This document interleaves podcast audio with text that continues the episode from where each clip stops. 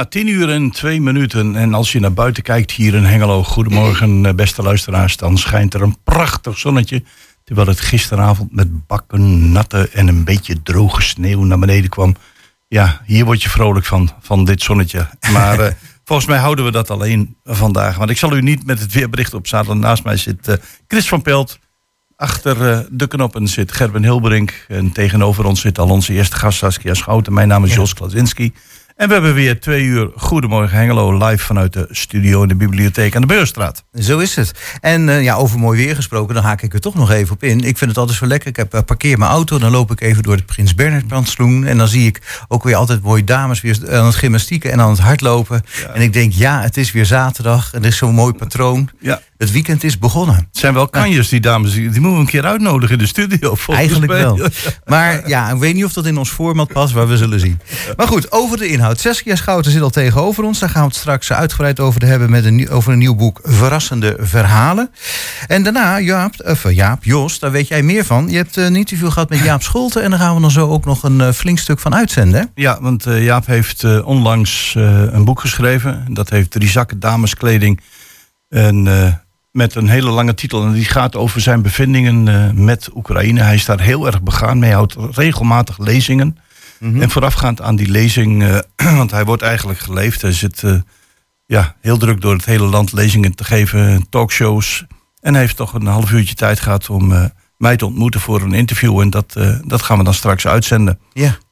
En en dan denk je ook van... goh, wat veel boeken. Saskia Schouten, Jaap Scholten. Maar het is toevallig wel vandaag... de Boekenweek is begonnen. Ja. En dan hebben we natuurlijk ook in de uitzending... de bibliotheekagenda. En deze keer met Peter Bonenkamp. En die zal gaan vertellen wat in de Boekenweek... er voor bijzondere dingen gaan gebeuren. Nou, dat zal best, joh. Ik bedoel, Saskia was gisteren op het boekenbal. Ik bedoel, dat is nog helemaal doorgezakt. Oh, nou, daar gaan we zo naar vragen dan. Volgens mij wordt het tijd voor muziek. Okay. Laten we dat maar doen. The Streets of Philadelphia.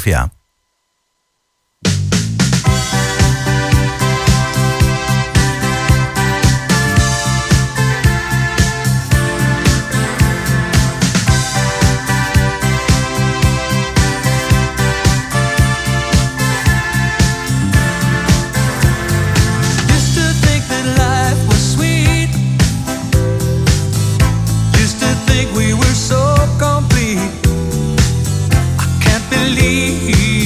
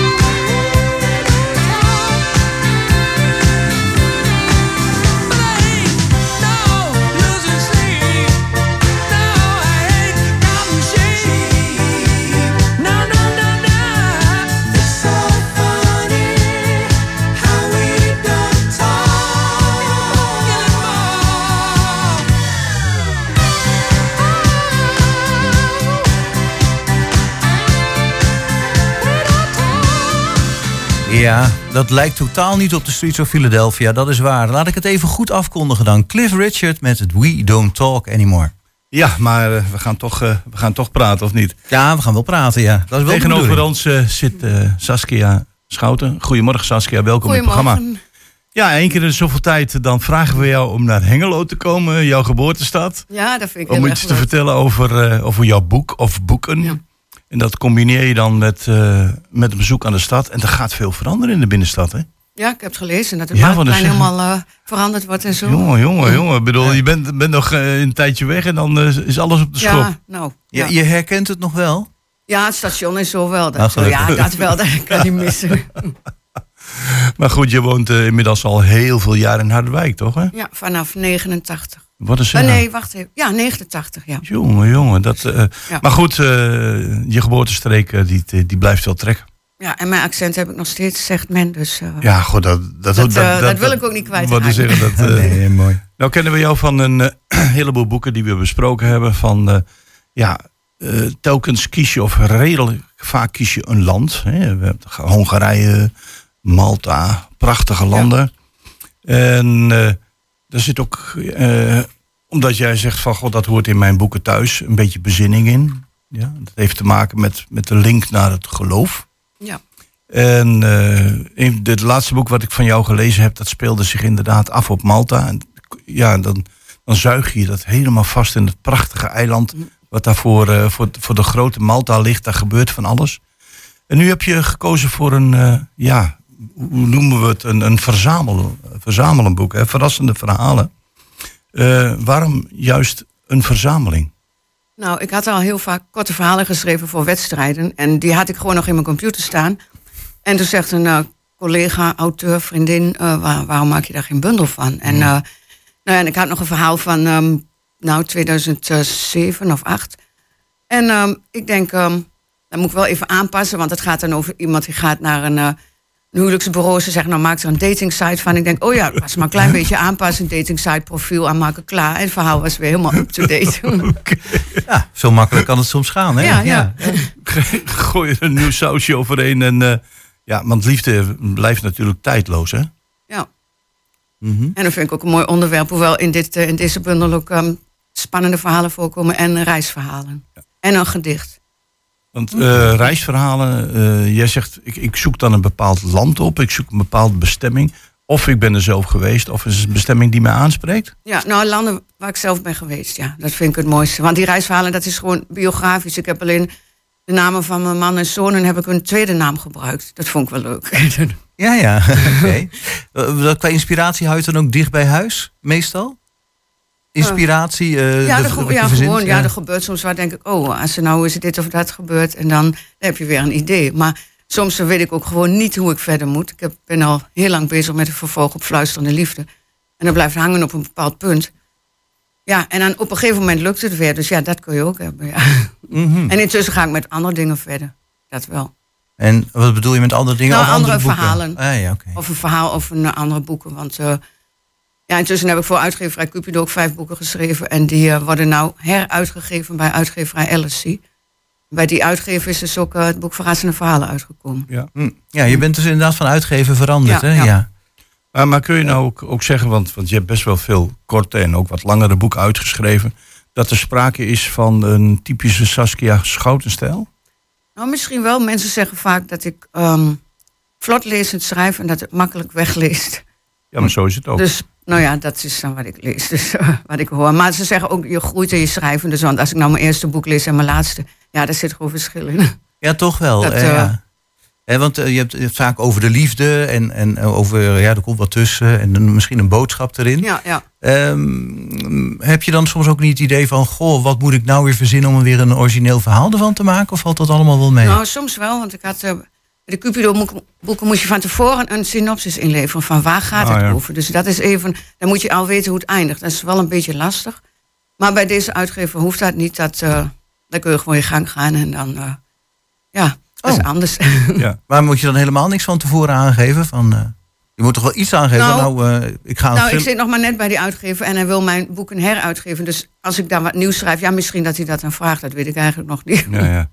Nee, ja, nou goed, als je dan plotseling met een thriller komt of zo, dan denkt hij ook van, hé, hey, wat is dat? Ja, nou ja, ze hebben ook volgens mij ook wel een thriller-serie, of in elk geval, nou ja, dan zou ik het wel zeggen, dat denk ik wel. Maar een thriller, nou ja, het verhaal wat op Malta speelt, vergiffenis, dat is trouwens ook nog leuk, dat is uitgekomen als e-book, Drama op Comino, driehoek, e-book en luisterboek. Dat was mijn titel die ik had, maar dat vond de uitgever toen niet leuk. Dus, en er zit ook een nieuwe cover op. Dus ja, als je het internet opzoekt, dan ben ik heel tevreden over. Ja, ja. Want we hadden laatst ook een schrijfster te gast hier uit de regio. Er wordt steeds vaker gekozen voor e-books. Hè? Ja. Nou, als je hier de bibliotheek binnenloopt, zou je dat niet zeggen. Want er liggen nog steeds stapel geschreven boeken. Is dat ook een trend die jij bespeurt? Ja, ik denk het wel. Maar hoewel, wat ik wel eens heb gelezen, dat het een minderheid is die alleen voor e-books kiest. Maar ja, je leest het er wel regelmatig van. Ik ga op vakantie en ik neem mijn e-reader mee. Ja, daar heb je gelijk een stapel boeken. Het scheelt wel een bult bagage natuurlijk. Ja, dat wel, ja. Maar ik ken ook mensen, ik heb toch liever een papieren boek in handen. Nou ja, ik doe allebei, maar wel meer papieren boeken, ja. Ja, ja, ja. Ja, ik lees zelf niet zo heel veel, maar als ik dan lees, dan heb ik toch ook liever een papieren boek. En ik kijk al zo vaak op het scherm. Ik zit hier alweer voor een beeldscherm. Op mijn werk zit ik al op een schermpje te turen. Dan wil ik wel eens een keertje naar wat anders kijken eigenlijk. Ja, dat is natuurlijk ook zo. Ja. Ja. Ja. Nou, naar de titel van de verzamelbundel.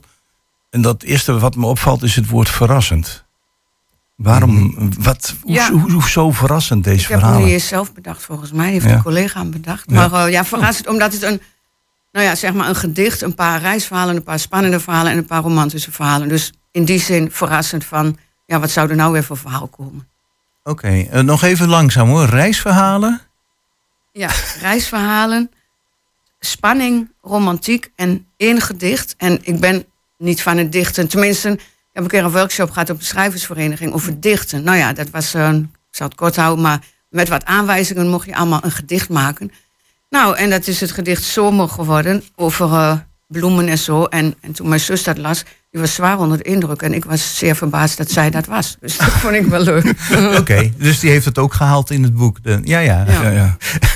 Maar als je het hebt over landen, kun je wat landen noemen uit verrassende verhalen? Spanje, Turkije, even kijken hoor, Hongarije en Roemenië. Ja, ik ben wel in meer landen geweest, maar ik heb niet van allemaal een verhaal geschreven. Dus. Maar dat komt in de volgende bundel dan, toch? Ja, wat mij gelijk dan opvalt, is van, ik mis Scandinavië. Ja, nou, daar ben ik in 79 geweest. En daar ga ik toevallig volgende week weer in. Maar daar heb ik inderdaad... het is een idee. Misschien komt dat nog. Oh, ja. dat is zoveel mystiek. En ik ben ook op IJsland geweest. En daar heb ik een... is dat al... dan heb ik een boek onder pseudoniem geschreven. Had ik dat al? Ja, in de coronatijd ben ik telefonisch geïnterviewd. Ja. Maar ik weet niet of dat boek ter sprake kwam. Nee. Michaela Ontour, dat is een lang verhaal kort. Uitgever Cupido wou dat verhaal niet. En toen ben ik bij deze uitgever gekomen. Dat moest dan onder pseudoniem. Maar dat is een te lang verhaal om even te zeggen. Ja. Maar dat gaat over allerlei landen. En dat begint in IJsland, ja. Oh, want ik mis, Scandinavië is toch IJsland. Een heleboel... inspiratie voor mensen. De middernachtzon, de lange dagen. Eventueel dat verschijnsel wat we kort geleden gezien hebben. Het Noorderlicht, dat zijn allemaal inspiratie voor mensen. Dus vandaar dat ik dat vroeg. Ja, nee, dat is een goede vraag. Ja. Nou ja, wie weet. Misschien ben je er nog niet over begonnen. Want ik heb het idee dat je ook heel vaak schrijft over menselijke relaties. En wat je nou noemt in Scandinavië, dat zijn vooral natuurverschijnselen. Dat zijn misschien twee heel verschillende dingen. Ja, dat kun je natuurlijk combineren. Ja, toch wel, hè? Van onder de middernachtzon ontmoeten ze elkaar of zoiets. Nou, kijk, daar gaat het al. Dat moet ik zeggen. Het zijn dus verrassende verhalen. Je haalt van alles bij elkaar. Is dat, moet ik dan denken aan een lengte van 7, 8, 10, 12 pagina's per verhaal? Verschillend. Er zijn wat kortere verhalen, er zijn wat langere, ja... is eigenlijk niet een... zoals het verhaal over Spanje is geloof ik het langste verhaal. En dan heb ik een heel kort kerstverhaal van 2 bladzijden... gebaseerd op een waar gebeurtenis. Mm. Dus het is verrassend van alles. Is het dan ook een boek vol cliffhangers van... koop mijn volgende verrassende verhalen... of sluit je het echt af? Nou, het is wel een beetje afgesloten. Hoewel één spannend verhaal eindigt met geweren die op hun gericht zijn. En dan is het verhaal afgesloten. En dus de komen er nog niet uit? Nee, dat verhaal gaat ook niet verder. Dat vond ik wel een mooi eind, een dramatisch eind. Nou, we hebben jou ook gevraagd om een stukje voor te lezen uit Verrassende Verhalen. En die keuze hebben we geheel aan jou gelaten, dus ik zou zeggen, ga je gang. Het is niet een heel verhaal, het is een stukje uit een wat langer verhaal. Ja, ik stop bij een van de cliffhangers. Oké. Eindelijk vakantie. Opgewekt loop ik naar de lift om beneden mijn skispullen te inspecteren. Ik verheug me ontzettend op de vakantie en ben in een opperbeste stemming. Als ik beneden ben, loop ik naar de berging. Ik open de deur en ga naar binnen. Dan hoor ik een geluid. En voor ik weet wat er gebeurt, voel ik een slag op mijn hoofd en sla ik tegen de grond. Kreunend word ik wakker. Ik voel pijn in mijn hoofd en in mijn zij. Dit is toch niet mijn bed waar ik in lig? Ik probeer overeind te komen en merk dat ik me in de berging bevind. Het is aardedonker, of lijkt dat zo? Nee, het is zo. Slechts een klein beetje licht van de straatlantaarns komt door het niet al te grote raampje naar binnen. Dan moet ik hier al een behoorlijke tijd gelegen hebben. Als ik, wat ongemakkelijk, tegen een muur aan ga zitten, kreun ik van de pijn in mijn zij. Er zit toch geen kogel in? Ik betast mijn zij en voel niets wat er niet hoort. Waarschijnlijk heb ik een klap op mijn hoofd gehad en ben ik met mijn zij ergens tegen aangekomen voor ik viel. Wat is er toch gebeurd? Als mijn ogen aan het schamele licht gewend zijn, ontdek ik iets. Verschrikt val ik bijna weer in zwijm. Ik probeer op mijn horloge te kijken, maar kan niet zien hoe laat het is. Maar wat wel scherp op mijn netvlies gebrand staat, is de lege plek op de plank tegenover mij. Het schilderij is verdwenen. Ik blijf naar de lege plek staren. Dat kan toch niet waar zijn? Wie kan er belang hebben bij mijn belangrijkste bezit, dat bovendien een erfstuk is? Ik had het zorgvuldig ingepakt in de berging gezet. Maar nu het weg is, dringt het gevoel van een totale ramp zich aan mij op. Tranen springen mij in de ogen. Ik, de stoere Vincent, die nooit een traan laat, die zich jaren geleden heeft gepantserd. Af en toe breekt buurvrouw Diante door mijn muren heen als ze me met een stralende lach vraagt of ik bij haar koffie kom drinken. Gewoontegetrouw sla ik dat af. Toch hunker ik van binnen wel naar contact. Vandaar die wintersportvakantie in groepsverband. Dan hang ik de vlotte jongen uit. Ik slaak een diepe zucht. Ik zou geen plezier meer hebben in de vakantie. Het schilderij is weg. De omgeving draait plotseling om me heen en ik zak weg. Opnieuw word ik wakker. Hoe lang zit ik hier nu al? Ik heb geen besef meer van tijd. Mijn zij doet zeer en het bonkt in mijn hoofd. En oh, die lege plek. Het schilderij. Wie is zo laf geweest om mij neer te slaan en het te stelen? Het schilderij is zo belangrijk voor mij. En toch kan ik er niet tegen dat het in mijn woning aan de muur hangt. Dan moet ik steeds aan haar denken. Aan mijn moeder, ook al was ze dan anders dan andere vrouwen, voel ik me met al mijn vezels verbonden. Toch ervaar ik afkeer. Ik heb geen broers en zussen. Soms denk ik, had ik ze maar wel gehad, dan was ik niet zo eenzaam geweest. En toch koester ik die eenzaamheid. Lekker veilig achter mijn muur. Ja, dat is een passage. En hoe heet dit verhaal? Diante. Okay. Nou, die buurvrouw. Oké. Het bouwt wel mooi op. Ja, wat is het? Dan denk je van, nou ja, oké, gebeurt wat, neergeslagen, maar je bouwt het wel heel mooi op, moet ik zeggen. Nou, van, oh jee, er zit van alles achter. Ja, ja. En dat is het mooie van die korte verhalen. Dat je op een gegeven moment denkt van, ik wil verder. En dan, het hoeft niet altijd een happy end te zijn, maar het leest wel lekker weg. Ja. Jouw verrassende verhalen. Er zitten binnenkort nog boeken aan te komen. Daar ga ik vanuit. Er is pas een heruitgave van Liefde in Hongarije uitgekomen onder de titel Huis met Geheimen. En dan ben ik met Dubbel Geluk bezig, wat ook een andere titel krijgt. En ja, waarschijnlijk komt het ook ergens dit jaar uit. Maar dat is dan ook weer een heruitgave. Maar die bewerk ik allemaal wel. Dat ze na mijn zin nog weer iets beter worden. We zien je graag weer terug in de studio met een van je volgende boeken. In ieder geval bedankt voor je komst. En wat ons betreft graag tot een volgende keer. En heel veel inspiratie toegewenst in dit in deze jaren, waar mensen toch elkaar heel vaak lelijke dingen tegen elkaar zeggen. En jij schrijft van je af. En de situatie waarin iedereen zich bevindt is toch redelijk mooi tot goed te noemen.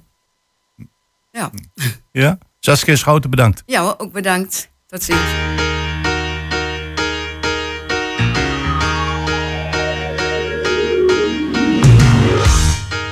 You're as cold as ice.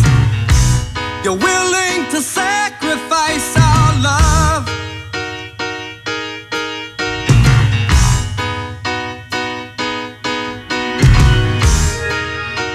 never take advice. Someday you'll pay the price. I know, I've seen it before. It happens all the time. You're closing the door, you leave the world behind. You're digging for gold, you're throwing away a fortune in feelings, but someday you'll pay.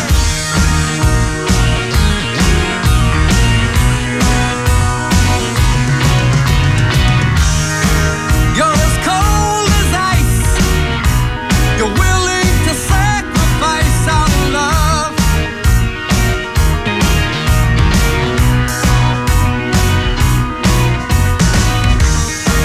You want paradise, but someday you'll pay the price. I know, I've seen it before. It happens all the time.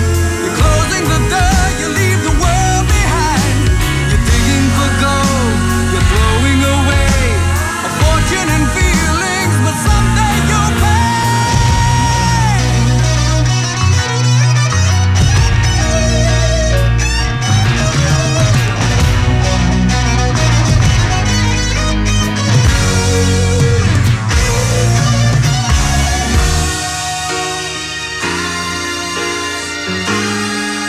You know that you are. As cold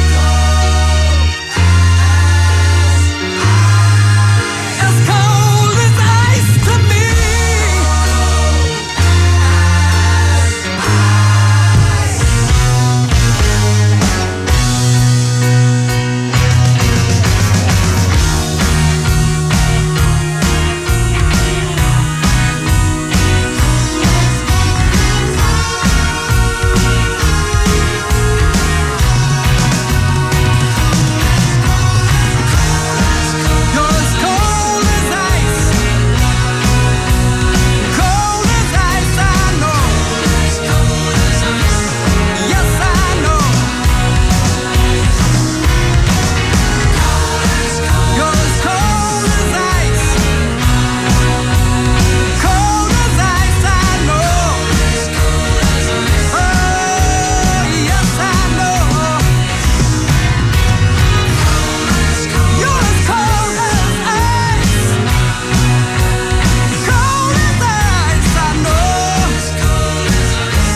ice.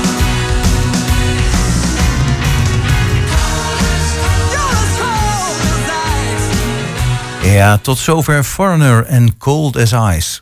Ja, recentelijk interviewden wij Jaap Scholten over zijn laatste boek over de situatie in Oekraïne met de titel 3 zakken dameskleding, 2 cakes Kiev en een sniper. En aansluitend heb ik me geïnterviewd vorige week over zijn visie op de situatie in Oekraïne. Het is 2 maart, buiten schijnt de zon, het is prachtig weer en we zitten in een mooi buitenverblijf. En ik zit tegenover Jaap Scholten. Jaap Scholten die inmiddels eigenlijk ook uit de Nederlandse media niet meer weg te denken is. Hij heeft een tijd geleden een boek geschreven. Dat had alles te maken met zijn betrokkenheid bij Oekraïne en de invasie die meer dan een jaar geleden plaatsvond. Jaap, jij bent daar nu heel veel onderweg. En ik probeer je iedere keer aan de veren te komen. Je zegt, ik word geleefd op dit moment. En jouw betrokkenheid bij Oekraïne op dit moment, ook vanwege de situatie daar, maar ook vanwege jouw boek, is eigenlijk denk ik met 500% gestegen. Want je woont in Hongarije aan de grens met Oekraïne. Kende het land, maar in één keer heeft het land een hele andere betekenis gekregen bij jou. Vertel. Ja, nou, ik woon inderdaad in Hongarije en Oekraïne is buurland. En ik ben daar betrokken geraakt doordat ik mensen ben gaan halen direct op de tweede dag na de invasie. En ja, ik zag al die ellende.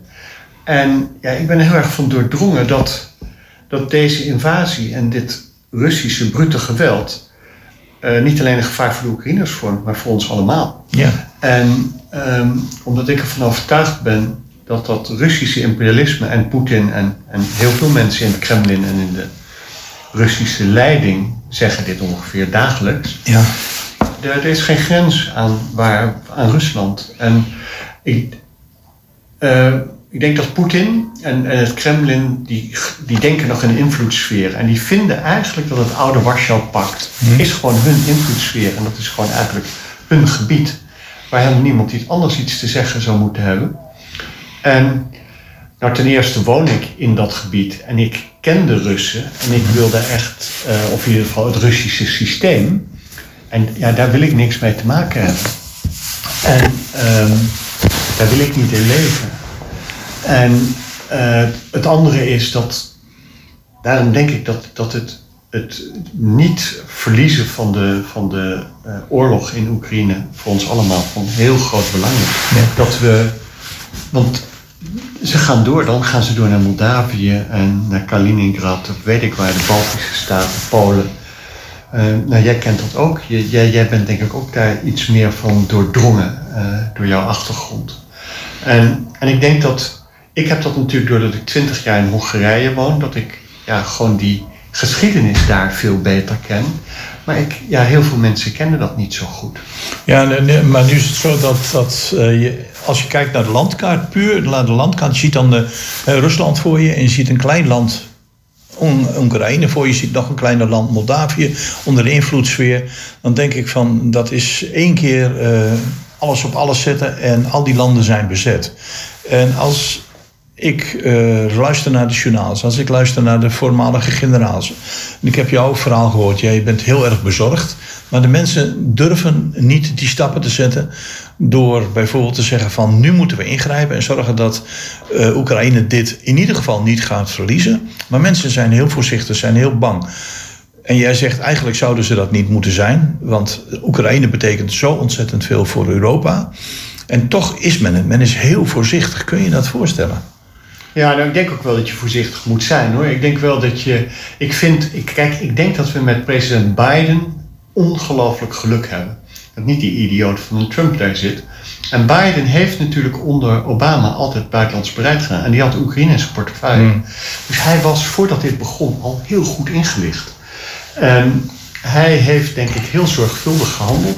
Het enige wat ik denk dat het Westen beter zou kunnen doen, is gewoon sneller doorkomen met alles. Echt. Nou, wat de Polen doen, die beseffen, er moet even doorgepakt worden. Dus die... Kijk, Rusland is al helemaal overgeschakeld op een oorlogseconomie. Dat is, daar draai je de munitiefabrieken 24 uur per dag. Ja. En waar ze nog wapens en dinges maken. En ik denk, ja, Europa moet dat ook doen. En Europa moet een systeem verzinnen. Ja, dat... Ik denk dat de wereld is wel echt veranderd door deze invasie. En daar zijn ook denk ik wel bijna alle mensen van doordrongen. Maar daar moeten we ook wel bepaalde stappen voor nemen. We moeten als Europa wel zorgen dat wij een beetje zelf de defensieve broek kunnen ophouden, denk ik. En daarvoor zullen we toch een industrie weer... ik weet helemaal niet hoe je dat doet. Maar... Is er sprake op dit moment van een soort besluiteloosheid? Of zijn ze het niet met elkaar eens? Want kijk, je hebt natuurlijk een aantal landen... of met name één land, het land waar jij woont... Hongarije, wat er toch iets anders tegen aankijkt... waardoor bepaalde zaken genuanceerde beslissingen moeten worden genomen. En volgens mij kunnen we ons dat niet permitteren, maar toch gebeurt het. Nou, kijk, maar kijk, Hongarije zit er natuurlijk op een hele rare manier in. Die hebben zich politiek te veel verbonden met Rusland. En ja, daar zitten ze nu op, met hun billen, blauw op de billen. Maar wat Europa natuurlijk heel erg zorgvuldig doet, en we hebben natuurlijk de boffen net, denk ik, met Van der Leyen, is, het is natuurlijk heel belangrijk dat die eenheid wordt behouden. En nou, daardoor is het heel vervelend dat een land als Hongarije zo alles eruit probeert te scheuren voor zichzelf. Want verder, er zijn een paar landen die een beetje een rare positie hebben. Duitsland, Oostenrijk, Hongarije en Italië. Eigenlijk de oude asmogendheden. Maar die zijn allemaal een beetje weifelend. Maar verder is Europa natuurlijk wel redelijk doortastend. De Baltische Staten en... natuurlijk voorop. En Nederland speelt ook een hele goede rol. Wij doen natuurlijk heel veel, relatief. Ik denk dat Nederland... Op een of andere manier zijn mensen wel erg van doordrongen dat dit belangrijk is. Maar wat je op het ogenblik wel ziet is... en dat lees je ook in heel veel dagbladen... dat ondanks bijvoorbeeld enorme sancties... en die stapel is er steeds verder op... er toch bijvoorbeeld in een Zuidas zoals in Amsterdam... of op een aantal andere fronten... toch via achterdeuren en via alle ingangen... er diensten worden geleverd aan Rusland... waarvan ik zeg, als je nou iets niet moet doen, is dat. En dan denk ik heel vaak het economisch belang van bepaalde groepen zou dat niet groter zijn, waardoor de invloed en de hulp die wij moeten bieden een beetje op de helling komt te staan. Dat mensen gaan denken, moeten we dit wel doen? Nou, dat is het risico natuurlijk. Houthof is natuurlijk gewoon ongeveer het advocatenkantoor van Gazprom. En Heineken levert nog steeds heel veel producten. Terwijl Grolsch dat niet doet. Dus toch, lever Grolsch zou ik zeggen. Drink alle Grolsch.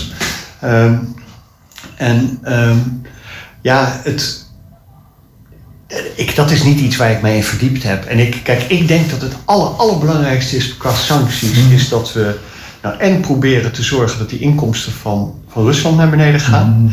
En dat ze alle hoge techniek niet krijgen die ze nodig hebben voor raketten en zo. En altijd wanneer er sancties zijn, ontstaat natuurlijk direct enorm veel smokkelroutes overal. Dus om die sancties echt goed door te duwen is natuurlijk heel moeilijk. Maar we moeten denk ik enerzijds proberen dat die inkomsten naar beneden gaan. Maar sommige sancties, dat daar een bepaald whisky of zo niet meer verkocht wordt, dat maakt natuurlijk allemaal niet zo heel veel uit. Het is ook een beetje soms... Maar hoe vind jij het dan dat een achterdeur bijvoorbeeld naar een aantal landen en naar China, dat die wel degelijk niet meer op een kier staat, maar dat die open staat? Dus dat China op een gegeven moment kan besluiten van, wij gaan hier niet ingrijpen, want dat zullen ze niet doen.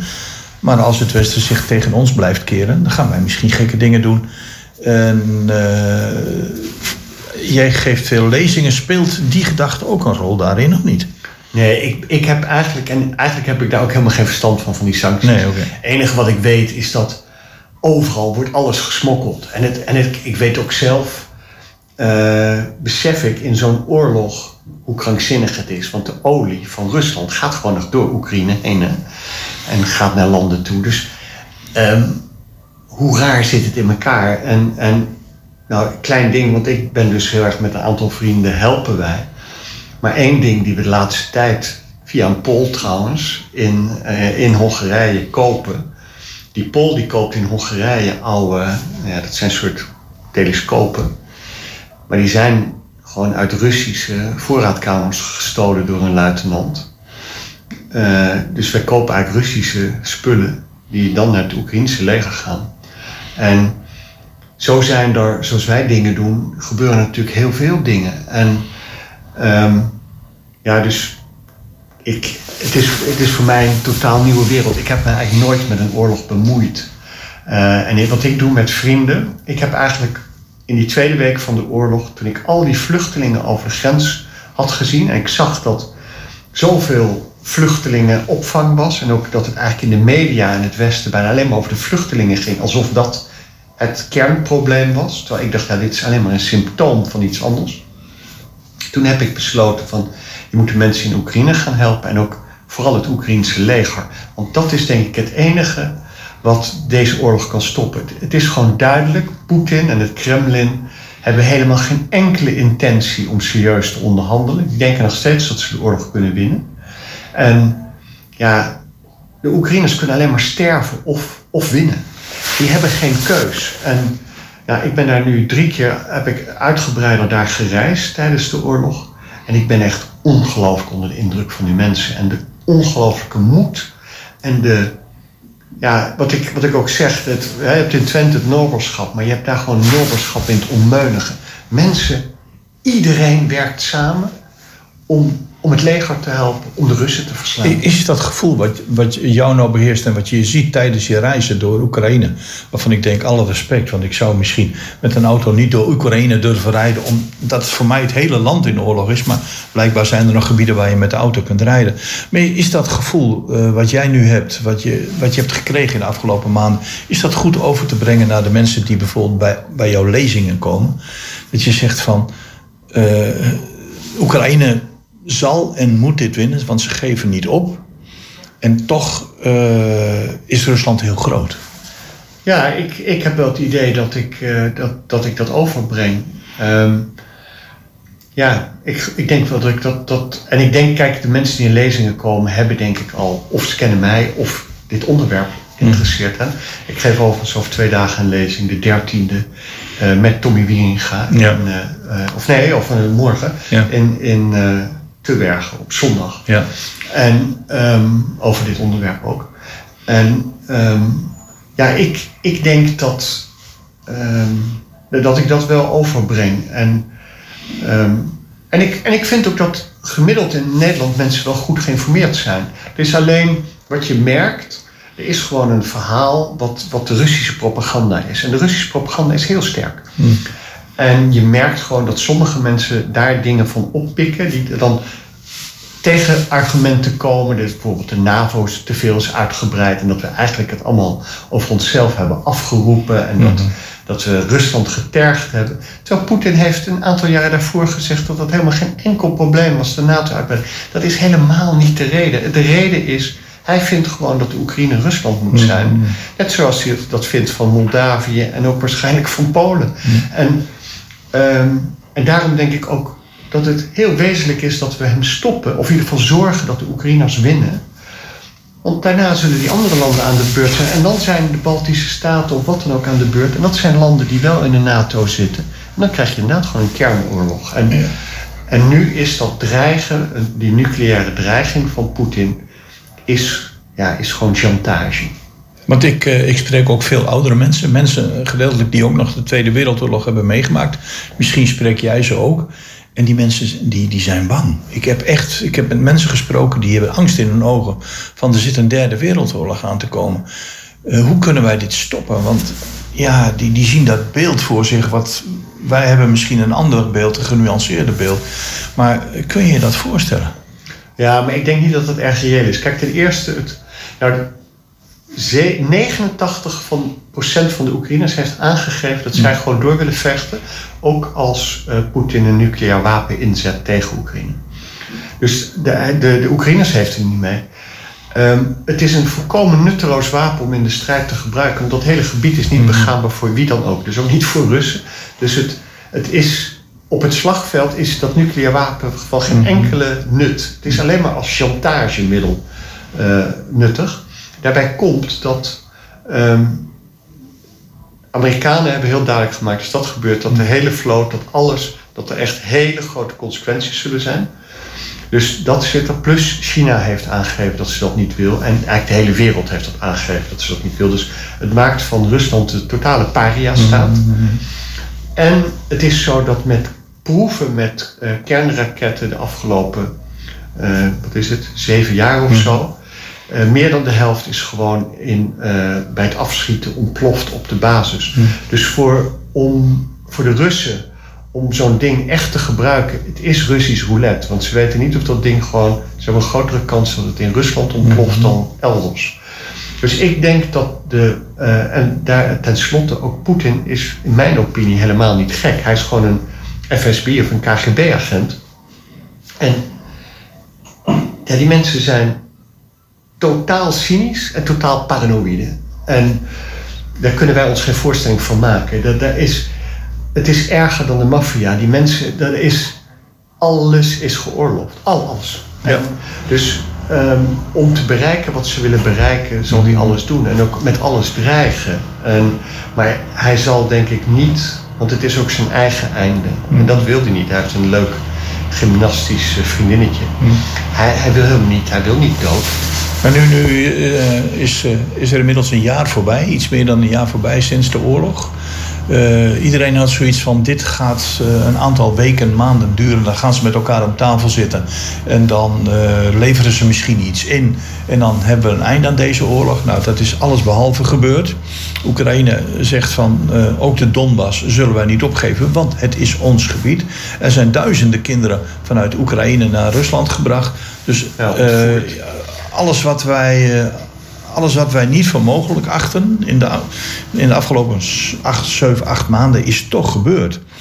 En dat betekent, dan vraag ik me af, het zit er nu een jaar op.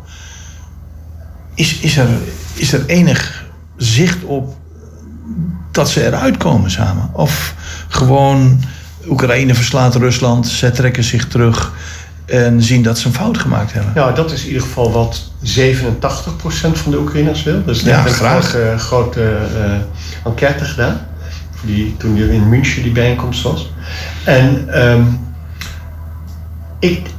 Ik denk dat dat nog steeds de meest plausibele uitkomst is.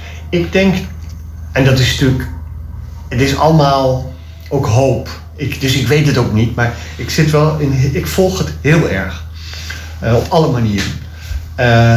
Maar ik denk dat Poetin enorm bluft. Ik denk, hij zegt dat alles prima gaat. Maar ik denk dat het allemaal niet zo prima gaat. En ik denk ook, en dat blijkt ook de FSB geeft dat al aan. Ik denk dat hij ook zijn leven vreest. En hij zit alleen nog maar in een gepantserde trein. Hij heeft het behoorlijk benauwd. Je ziet ook, ik denk dat het helemaal niet goed met hem gaat. Ik denk dat het ook helemaal niet goed op het slagveld gaat. Ze winnen eigenlijk nergens iets. Er sterven, ik denk iets van 800 Russen per dag nu. Gemiddeld. Het is gruwelijk. En ze komen nauwelijks een meter vooruit. Nu hebben de Oekraïners raketten waar ze verder mee kunnen schieten. Bij Mariupol worden dingen gebombardeerd. In Melitopol is het burgerlijk gezag van de Russen al gevlucht. Dat gebied daarboven is eigenlijk door partisanen al helemaal ingenomen. Ik denk, die Russen worden langzaam maar zeker gek gemaakt. En ik denk, die aanvoerlijnen worden kapot gemaakt. En ze, die wapens moeten erheen, munitie moet erheen. We moeten zorgen dat die Oekraïners alles hebben. En het is natuurlijk gruwelijk, want daar sterft gewoon eigenlijk een jonge generatie nu. Ja. Maar ze doen het wel. En we moeten zoveel mogelijk ze helpen, dat ze het zo snel mogelijk kunnen eindigen. En ik denk één ding waar de Russen enorme hekel aan hebben, dat is een zwakke leider. En als Poetin door de mand valt, dat hij eigenlijk overal aan het verliezen is, ik denk dan, hoop ik dat of de buitenlandse tak van de FSB of het leger ingrijpt dat Poetin uit een raam valt. Want we hebben natuurlijk wel om ons heen een aantal hele sterke landen waarbij de haat zo diep geworteld is tegen alles wat Russisch is, dat die mensen ook zeker niet op zullen geven. Dan hebben we het over de Baltische Staten. We hebben het over met name Polen. Finland. Dat soort landen die zeggen van, maar weten jullie wel wat de Russen zijn? Kijk, wij zitten er ook geografisch een aantal kilometers verder vanaf. En we zien het op de landkaart, het is een heel groot land. We hebben misschien niet die ingewortelde haat. En ik denk dat dat aan de ene kant ook maar goed is. Maar aan de andere kant is het wel zo, als jij nu een boodschap zou moeten geven, dat doe je ook in je lezingen aan de Nederlandse mensen, richting de toekomst van Oekraïne. En hoe zou die dan luiden? Ik denk, we moeten ze helpen nu zoveel we kunnen, dat ze die strijd winnen. Want zij hebben geen keuze. Voor hen is het sterven of de Russen verslaan. Want dat heeft Poetin ook duidelijk gemaakt. Jullie zijn geen land, jullie zijn geen mensen, jullie mogen niet bestaan. Het is gewoon een genocide. En dan, wanneer dan een vrede is, die we natuurlijk allemaal hopen dat het zo snel mogelijk komt. En dan is het natuurlijk een enorme klus. Dat land moet dan worden opgebouwd. Er zijn natuurlijk zoveel mensen getraumatiseerd. En dan moeten we ze een serieuze zekerheid geven. Dus ik denk dat ze gewoon bij de NAVO moeten dan. Of iets anders moeten verzonnen worden. Maar je bent natuurlijk, de grootste zorg is dat Rusland zich 2 jaar bewapent en weer opnieuw begint. En daarom denk ik ook dat Poetin of het Kremlin moet zo'n dreun krijgen dat ze dit nu voorlopig uit hun hoofd laten. Ja.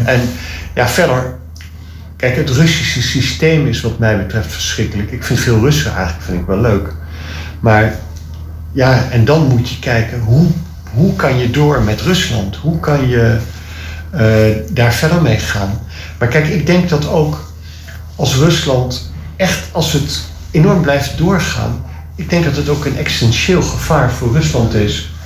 En dat ze niet, er vechten al Russen mee met de Oekraïners, er vechten al mensen uit Belarusia mee met de Russen. Voor Rusland is het ook een risico. En ik denk het leger en de FSB, de geheime dienst, zijn wel bevolkt door worden wel bevolkt door patriotten. Ja. En als ze zien dat dat het gevaar is dat rijk uit elkaar valt, denk ik dat mensen in zullen grijpen. Ja, want het is voor iedereen onmogelijk. Ik moet zo langzamerhand afronden. Het is onmogelijk om te zeggen van, wanneer komt er een einde? We kunnen dat niet zien.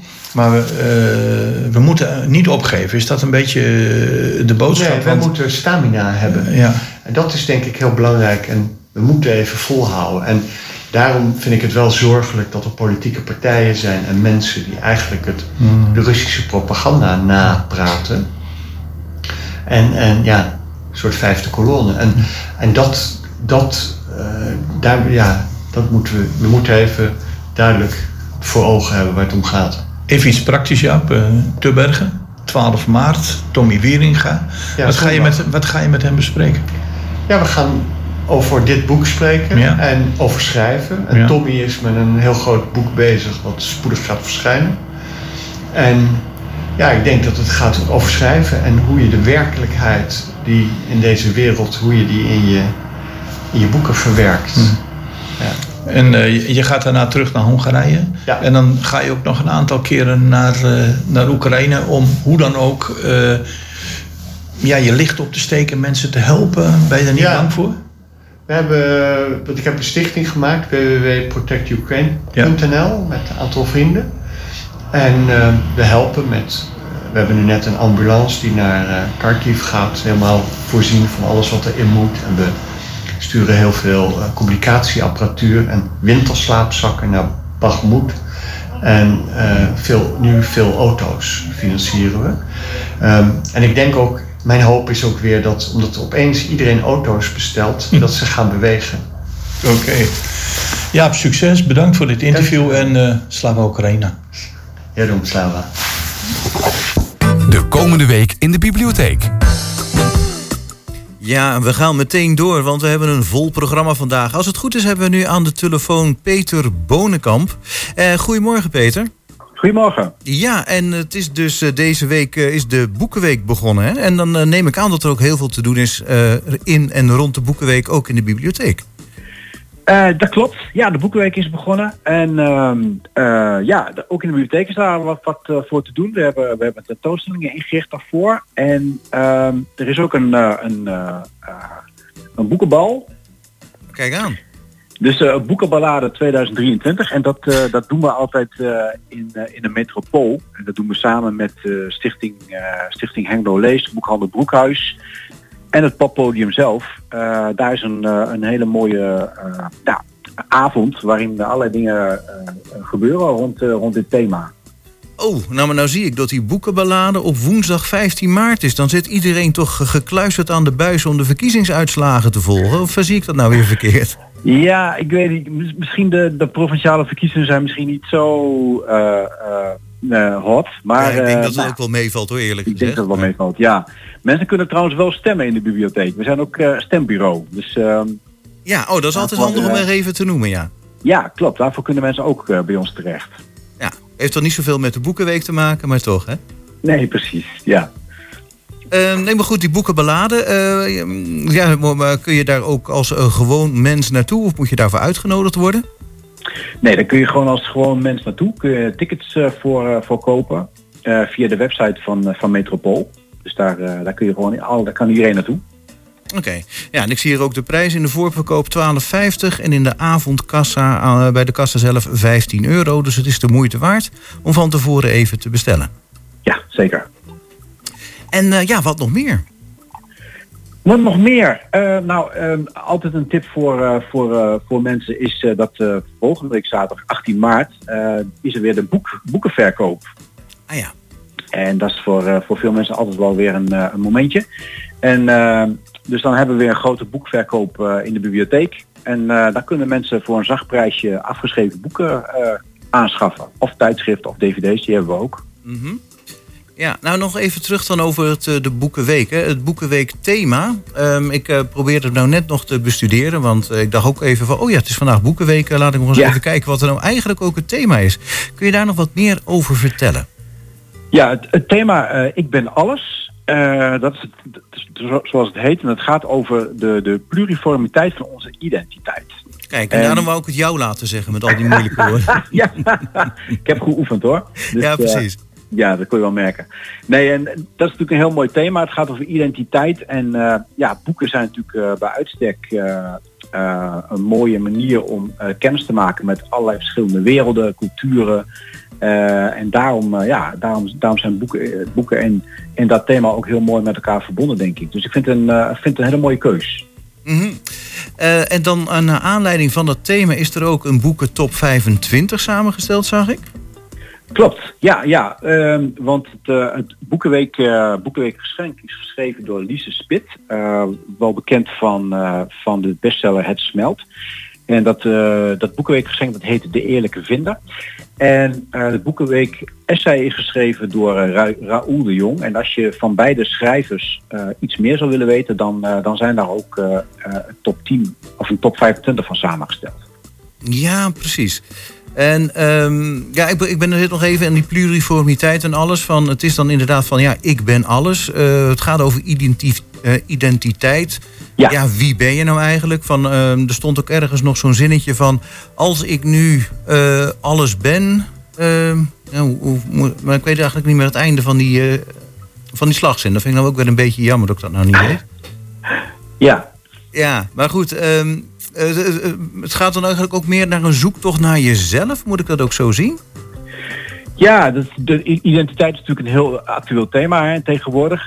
Dat is best wel ook wel wat complexer dan vroeger misschien. Mm-hmm. En je hebt natuurlijk als persoon een veelheid aan rollen die je speelt. Hè? Je bent ouder of je bent partner of je bent collega of leerling.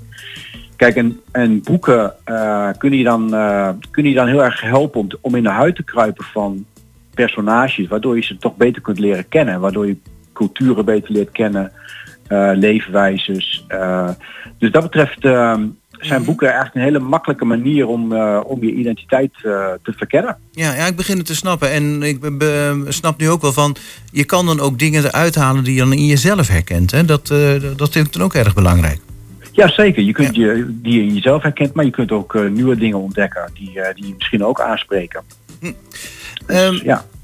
Dat is dan inderdaad het Boekenweek thema. De top 25 is ook te vinden op de pagina van de bibliotheek, bibliotheekhengelo.nl. We hebben al een aantal dingen genoemd. De boekenballade, het thema, de top 25. Zijn we de week al door? Er zijn nog wat cursussen waar nog plek voor is. Klik en tik voor mensen die nog nooit naar de computer hebben gewerkt. Daar hebben we nog plek voor als mensen dat nog zullen willen leren. Mm-hmm. Windows 11, die komt eraan. Windows 10 is natuurlijk een heel bekend besturingsprogramma van computers. Maar Windows 11, als je nu een nieuwe computer koopt, zit er 11 op. En is misschien ook wel handig voor mensen om die dat willen, om daar wat meer kennis mee te maken. Geven we een basiscursus voor waar nog plek voor is. Dus als mensen dat willen, dan kan dat ook nog deze week. Ja, kijk dan ook op de website anders. Ik zal nog even de datum en tijden noemen. Windows 11 basiscursus is dinsdag 14 maart van 13:30 tot 15:30. Het hangt wel een prijskaartje aan, zie ik. €55 voor leden en €60 voor niet-leden. Klopt, ja. En donderdag is dan inderdaad klik en tik de basis. Kijk, en die cursus is weer helemaal gratis. Is dan 's ochtends van 9:30 tot 11:30. Nou, dan hebben we de week denk ik wel mooi besproken. Ik dacht het. Ja, hartstikke goed. Peter Bonenkamp, dank je wel weer voor deze bijdrage. En graag tot de volgende keer. Tot de volgende keer. En daarmee zijn we weer bijna aan het einde van het eerste uur. Goedemorgen Hengelo. In het volgende uur hebben we ook nog een paar hele interessante onderwerpen. Ik wil vast aanstippen dat we het over de waterschapsverkiezingen gaan hebben. Ja, dat is een beetje vreemd voor ons, het waterschap. Maar goed, een van onze dierbare collega's van de omroep, die stelt zich kandidaat. Ja, en dan geven wij hem, zoals het hoort bij Goedemorgen Hengelo, natuurlijk een podium. Hè? Maar we gaan hem wel wat kritische vragen stellen. Hè? Ja, is dat zo? Ja, we gaan hem niet makkelijk maken. Maar dat allemaal na 11. Oké hoor. Graag tot straks.